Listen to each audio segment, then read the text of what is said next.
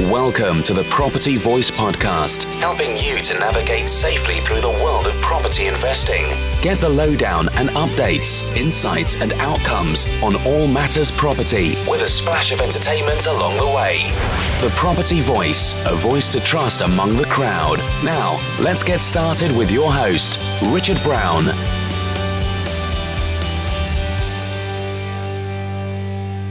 Hello and welcome to another episode of the Property Voice podcast. My name is Richard Brown, and as always, it's a pleasure to have you join me on the show again today. Last week, we talked about the 4% rule, which is a rough guide to calculating a fund value that you should be able to live on for the rest of your life. This week, I wanted to build on the idea a little further and go into a little more detail around the question how much is enough? Or to put it another way, what is your number? And as we, as we shall see, uh, it might not be a single number, and the question of how much is enough can also be uh, open to some interpretation as well. So let's move on with the show right now. Okay, so let's get on with this week's featured topic with Property Chatter. A few years ago, a really good friend and I were, were sat talking about investments and how long before he, in particular, could kiss goodbye to the day job. We asked each other, What's your number? Now, in, in simple terms, our number is the total value of our investment funds or our net worth excluding the home that we live in, which in turn should produce our target annual income based on the 4% rule. So, for example, if we want to reach an annual passive income of £50,000 before tax, then our number would be 1.25 million. And that's because 4% of 1.25 million is £50,000. So we have an equation, if you like. However, how, how do we arrive at our annual income target in the first place? Our annual income needs might not be the same as our current income, our future income, say, close to retirement or some other point in time, or some other number plucked out from the air because it sounds good. I often hear people talking of generating a monthly income of £3,000, £5,000, or £10,000, for example. But these numbers sound quite round and random, don't they? I also ask people what they want to earn, and, and they often say something like this I want to replace my current income as an answer. However, there is something of a scale in terms of financial needs and wants that might look something like this. I'm just going to walk you through it now. The first level, if you like, on the scale is financial safety. And this could be defined as an annual income or a lump sum that would keep you out of trouble for a while, whilst you figure something else out. It could probably uh, cover your mortgage or your rent uh, and some other main debt repayments, if you have any, for a period of, say, six months or a year. It could be longer, depending on your approach to this particular topic. It won't replace your income, and it won't make you rich either. What it will do is allow you to sleep better at night, knowing that you are ahead of the majority of the people in the UK who would, would be in significant financial difficulty very quickly if they lost their job or main source of income. The idea is to target uh, of this sorry of this target is as a safety net only, and this should be your first goal to reach. It could in fact be a small rainy day fund rather than an income goal to, to reach as such. So that's the first stage. The second stage is financial security. And this will be an income sufficient enough to cover your basic living expenses only. It will include the rent or mortgage payments, the bills and the food, plus a basic allowance for clothing, say. It is not a luxurious lifestyle we're talking about here. It is in, instead a simple and functional one. It means we can probably survive living a modest lifestyle without having much in the way of luxuries, meals out, entertainments, or flashy brands. You wouldn't exactly say it was an aspirational position to aim at, but it's definitely a secure one, hence the name. This should be our second target and is probably still below our current income level. Of course, it does depend on what our current income level is, and I'll come back to that point in a second. The third stage is financial independence. And I, I, have a caveat to what I'm about to say about this in a minute.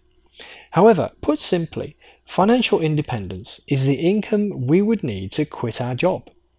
It's therefore a job replacement income. And of course, if you don't have a job and you just have some other form of income, it just replace that instead. But um, for most people, it's uh, it's a job replacement income. And so it's uh, it's many people's real target to reach in, in actual fact. Um, but as you can see, it's the third stage along the scale here.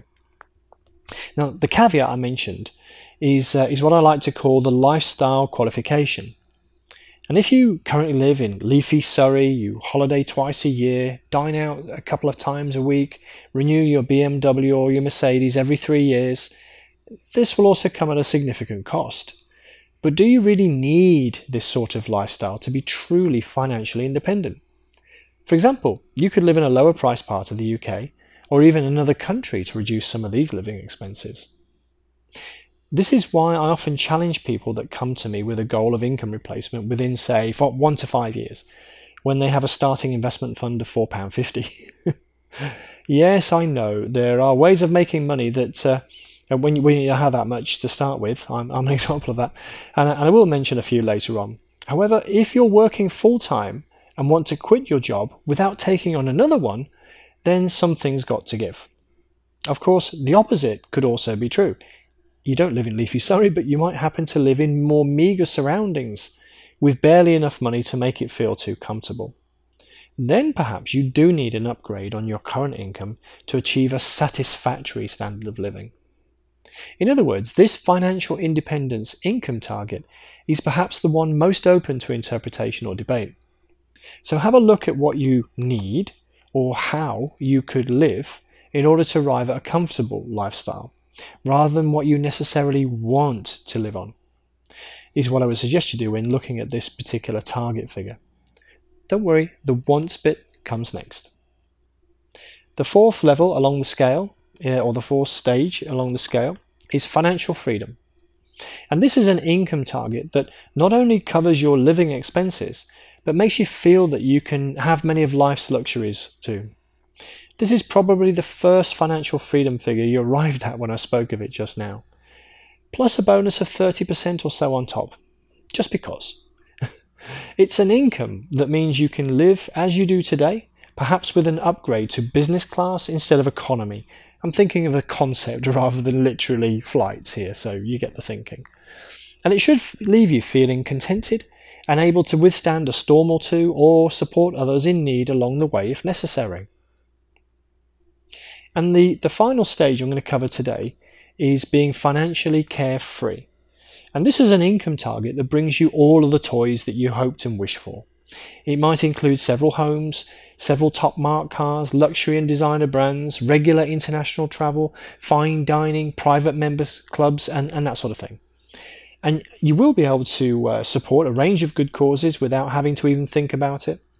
Your concerns will be more about quality, exclusivity, and ease of getting what you want, rather than having to ask the price as the opening question. You should be able to leave a, a lasting financial legacy that should long outlive you. And this is the stuff that quite literally dreams are made of. This could be our ultimate destination unless you really have to become a billionaire, which is probably beyond the scope of today's discussion, in all honesty. Now, I've used the terms financial safety, security, independence, freedom, and being financially carefree here. Other people may use slightly different terms, but they boil down to the same sort of concept. The idea is to look at our finances and so our income goals and targets on a linear scale rather than one single absolute number. And there's a number of good reasons for this uh, and why it's a good thing to do. The first is that it is a realistic perspective. And this allows you to set an initial goal that is perhaps more attainable when you get started. It is, after all, often said that people overestimate their short term goals uh, whilst underestimating their long term goals and what they can achieve. This sort of financial goal setting along a scale might help to avoid these traps, therefore. Second, it allows plans to be made that are more progressive in nature, a bit like going around the bases in a baseball, softball, or rounders game. One base at a time, with the overall aim of getting back home without getting out. So it's logical It also steps up as our own experience, resources, and confidence grows. Third, it allows us to set stretch goal or a someday goal, as I like to call it, and that might really be the stuff dreams are made of, but without scaring the living daylights out of us as well. And to illustrate the point, when I set my very first income goal, it was 25,000 a year as a modest pension income. And if you were listening last week, you would have heard about that. And this was something of a financial security goal, albeit 25 years down the line.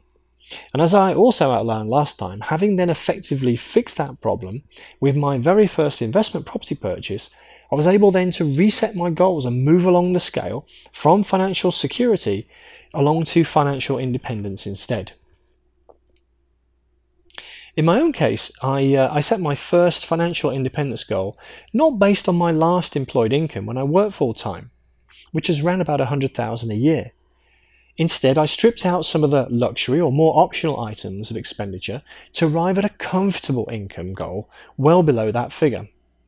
I managed to achieve this passive income goal within around two years and was slowed down mostly, you know, due to the time taken to undertake projects and recycle my cash funds. After achieving this first financial independence figure, I was again uh, able to reset my goal to full financial independence, which I hit around in, in around three years, and then on to true financial freedom, which I hit around uh, the, the five year mark, more or less. I, uh, I now sit somewhere between financial freedom and, and being truly financial, financially carefree, rather. And to be completely honest with you, it's simply a case of time and letting the power of compound growth, delayed gratification, and repeating the same sorts of principles that will take me there. However, I am secure in the knowledge that if it all had to stop tomorrow for some reason, then I'd still be in decent shape. I've decided to share some of my own experiences, not to show off in any way. In fact, some of you might be thinking, is that it? I mean, the imagine the, the points I wanted to uh, to share are, are that a we can use the scale of financial goal setting to move forward and map out our journey in stages and b to also show that a financial sorry that financial success through property investing whilst extremely effective is also not an overnight fix it does take time it does take patience and resilience, and it does require diligent and persistent application of sound financial principles to get to where we want to be. But it will uh, produce results and it will surprise you how the snowball gathers momentum along the way as well. So now that you have your various financial freedom goals and targets, or financial goals and targets, you can use these to work up uh, up to the target investment fund required. I'll let you decide whether, whether or not to include an element of the state or any other pension in your figures. So that's your call. In my own case, however, I'm not totally confident that the state pension can always be relied upon decades down the line, but that's just a personal view. But all you really need to do now is to apply the 4% rule we discussed last time as follows. Work out your target safe withdrawal rate final investment fund by multiplying the target income figure that you've arrived at from one of the, the, the, the five uh, stages I talked about earlier by 25. So, for example, if it was £50,000, and I dare say that might not be at the bottom end of the scale, perhaps mid range, higher mid range, don't know. So it depends on you and your circumstances.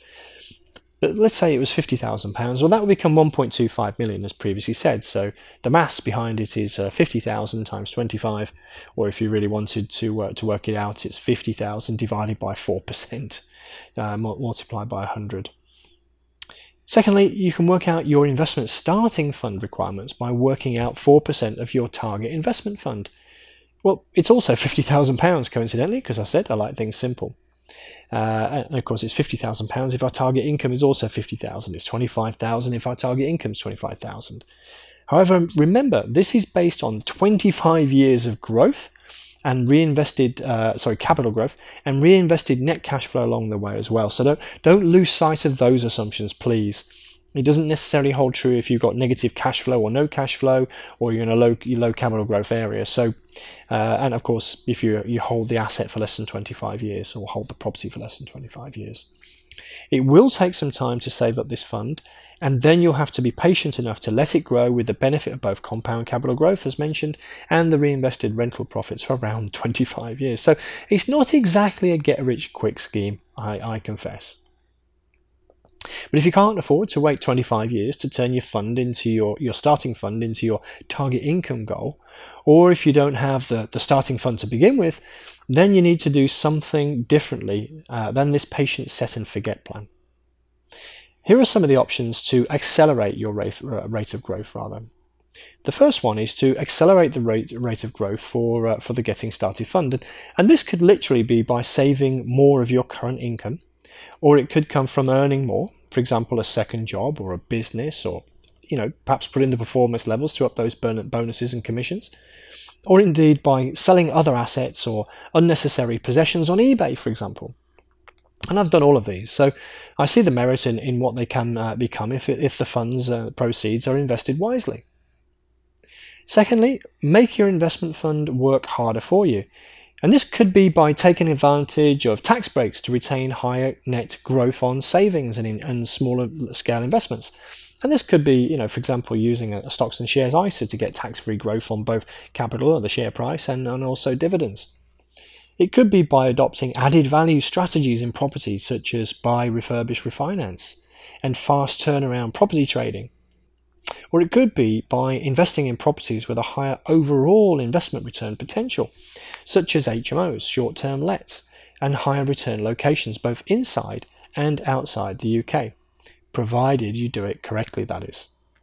In fact, on that note, if, if you want to see some affordable properties with 15% or more gross yield, then just drop me a note and I'll, I'll share with you some of what I've been getting involved with recently.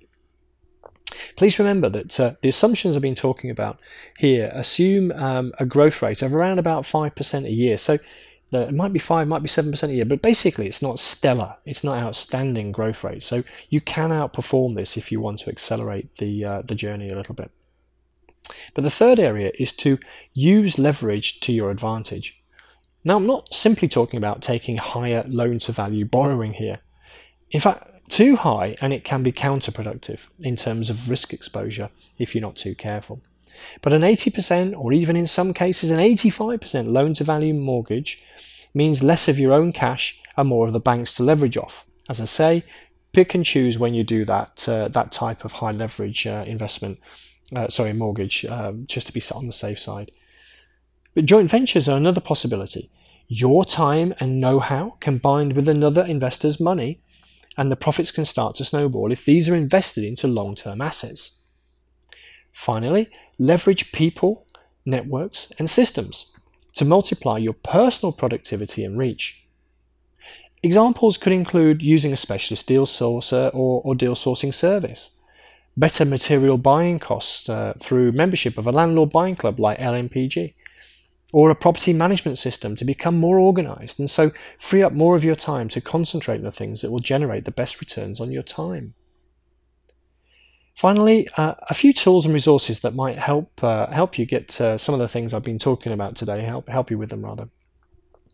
So in terms of defining your number, I've developed a spreadsheet that helps to do this. So uh, it looks at both the, uh, the asset side, assets and liabilities actually, asset side, but it also looks at the income side. So it combines, you know, the, the how much you need to invest, but also um, how much you, how much income you need to drive. Anyway, it's probably best if you just drop me a line. I'll sh- send you the spreadsheet, and you can see what I mean in reality. But you might also want to check out some of the uh, some of the following additional resources from other you know reputable people as well. I'm going to start with uh, Tony Robbins, who's developed an app called Money, which uh, accompanies two of his uh, most recent finance books. And the app will help you to calculate those levels of financial security, independence, and freedom that I spoke about earlier. Although he uses slightly different uh, names than I do, but they, they kind of mean the same thing. It doesn't really look at the asset or investment fund side of that equation, though, so my own The Number spreadsheet can be a useful resource to accompany that. Then, you know, um, there's a couple of things that have perhaps been around a little while and but are still very well, uh, well worth looking at. Tim Ferriss developed a concept, uh, an accompanying spreadsheet that he called Dreamline Costing. Uh, which is well worth a look. So that's all. That's all about sort of adjusting your income targets to your lifestyle. Uh, and of course, Tim Ferriss is famous for traveling around the world in low-cost destinations to to make his money get work harder for him. But you don't necessarily have to do that to get the benefits of uh, of uh, of his approach. And then there's the Mr. Money Mustache, uh, who, who can help to get you motivated to saving more of your income. For example, in one of the classic uh, Mr. Money Mustache blog posts, he shows that by increasing your rate of saving from 10% to 20% of income, you can shave a staggering 14 years off your working life. So it's your working life. So you've got longer, longer sort of not working, if you like, as a result of upping your late rate of savings. And this assumes that you can earn 5% on your money. So imagine how many years you could knock off with better returns than that. I'm certainly getting better than 5% on my money. So um, I'm knocking off a few more years, hopefully. Mind you, I started late, didn't I? So started this whole property thing late, that is. oh dear.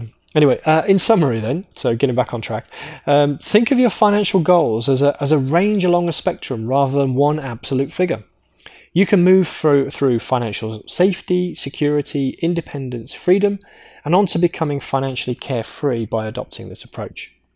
Use the 4% rule to work out both your target investment fund and also your starting fund for the 25 year set and forget plan.